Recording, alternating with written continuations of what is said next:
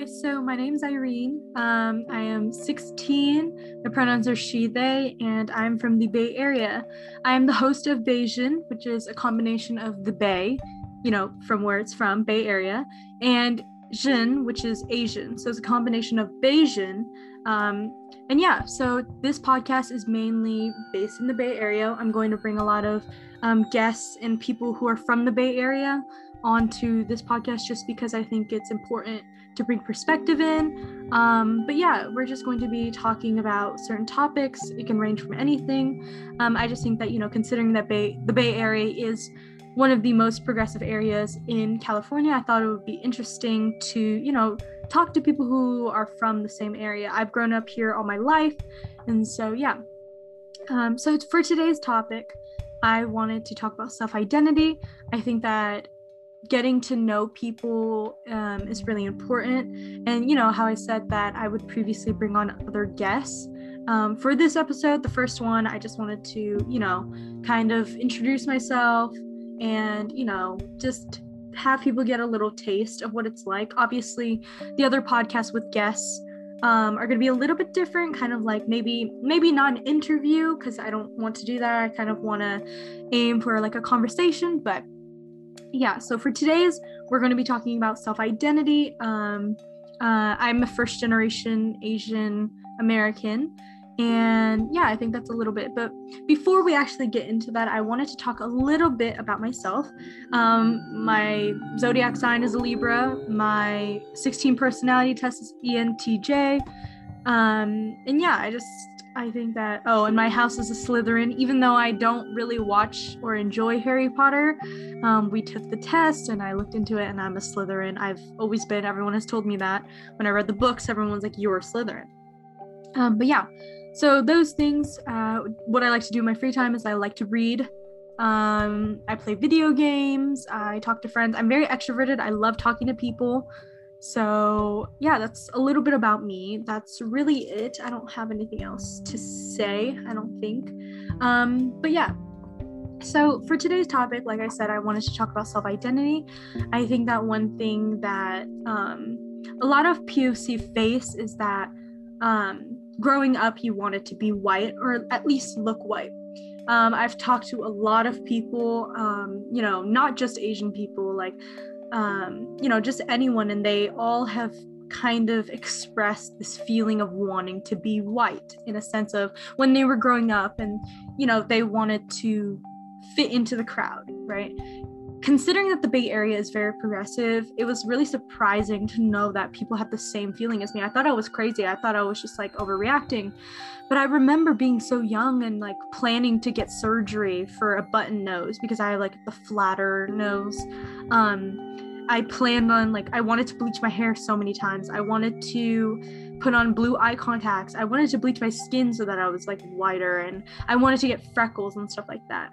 And I think that when I was talking to a lot of my friends, they said they also had the same experience. They were embarrassed by who they were, right? Um, you know, I think that it's another thing that when I went to to lunch, right? I would bring home, I mean not bring home, bring to school leftovers and everyone would look at me differently and everyone would be like ew like what is that? That smells like get it away from me and stuff. And so i even like i remember i lashed out my mom telling her that i didn't want like her food anymore to bring to school. I wanted to eat school lunch which i don't understand why i want to do that to myself because honestly i don't know about y'all but school lunches are awful. They're nasty right? There's like there was spoiled or expired milk at my school. It was so nasty. I don't know why i subjected myself to that.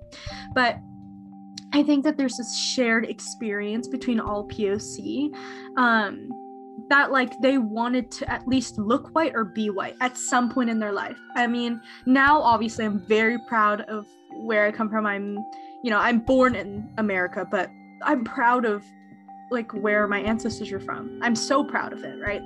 But I think that growing up, a lot of people wanted to be white or at least have that privilege or just wanted to like blend in with the crowd of being the you know society, like beauty standard right um obviously now because of like tiktok and like social media and stuff like that beauty standards have obviously opened up and you know stuff like that but i remember you know early exposure to social media or whatever I was a Tumblr girl. Okay, I was a Tumblr Wattpad person. Every single time I saw any character, they were always white.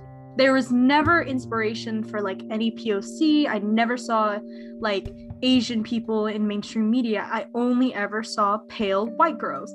And when I think about pale white girls, like during that time of like that era, I think about like Kylie Jenner.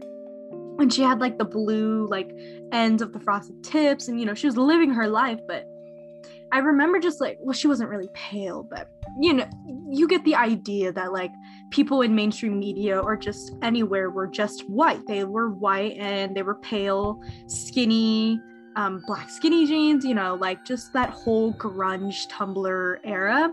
And I think that that kind of representation made it difficult for me to accept myself as a person, like not as a person, but as an Asian um, woman. And so I think that definitely it's a shared experience. And I know that I keep pressing on this idea, but I feel as though some people don't understand that sometimes. Um, and, you know, there's nothing like wrong with, um, like, there's nothing wrong with wanting to look a certain way. And there's nothing wrong with feeling like you're not good enough. I mean, there's nothing wrong with that. That always happens to at least one person. I mean, it happens to everyone to the best of everyone. No matter what, one person will never be truly, truly happy with the way they look like, right? There will always be an insecurity. But I think that it's especially crucial and it's like kind of intersectional sectional for like all POC to feel this way, right? And like I was saying, you know, I don't feel this way anymore. I'm very, very proud. Um, and I'm very happy with who I am. Um, but yeah, I just thought that was really interesting and I never realized that that kind of toll or physical toll that had on me, right? I never realized like looking back when I was like maybe 8, you know, then I shouldn't have been planning surgery in that sense. I wasn't I shouldn't have been thinking of those things, but I think that just because of the pressure and the idea that that was the beauty standard, like it hurt me in ways that I didn't know.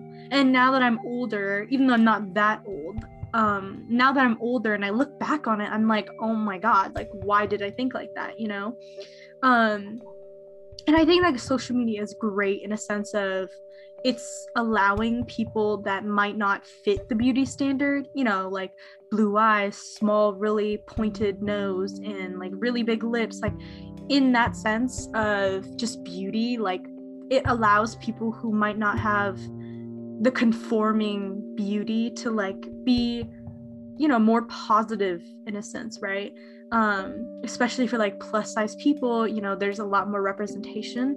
And obviously there needs to be a lot more because people like Sienna Mae should not be the people that are plus size like or the plus size representation. Um but i think that it's a really big great step you know towards confidence and acceptance and beauty in a sense, right? Um, and yeah, so that was just like something that I always thought was super interesting to me. I just thought that it was like really, really beneficial in a sense of, I thought it was just really nice to have that kind of, um, you know, outlet of like, oh my gosh, this person looks like me. And when I go in the comments, and they're like, oh my God, you're so pretty. Uh, I want to look like you. Like, you know, sometimes I think that some compliments are very backhanded, right? Um, but I think that it's nice to see more representation in platforms like TikTok. Like I'm mainly talking about TikTok or Instagram, but with these platforms, they're allowing a bunch of people like diversity, right?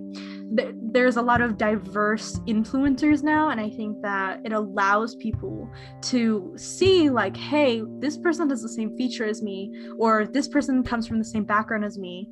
Um, and you know, they they can make it. They are seen as beautiful, so I can too right? Obviously, you can't compare yourself, right? Because social media is fake and social media isn't always everything.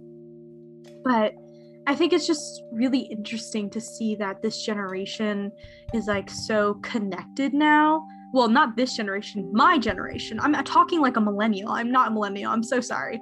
Um, but yeah I, I just think it's so interesting and to see that like these people who have the same background as me are able to like be praised for what they look like and i'm like oh my god that could be me too um and yeah so i just thought it was really interesting to think about it in that sense and connecting with people that have the same idea or went through the same struggle.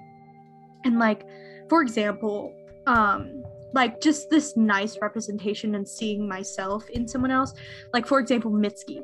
I love Mitski. I know one of the hosts in um, Circle Talk as well, um, Desiree. She loves Mitski as well. Like I remember when I first met her, I saw her Mitski poster and I like immediately commented and complimented it.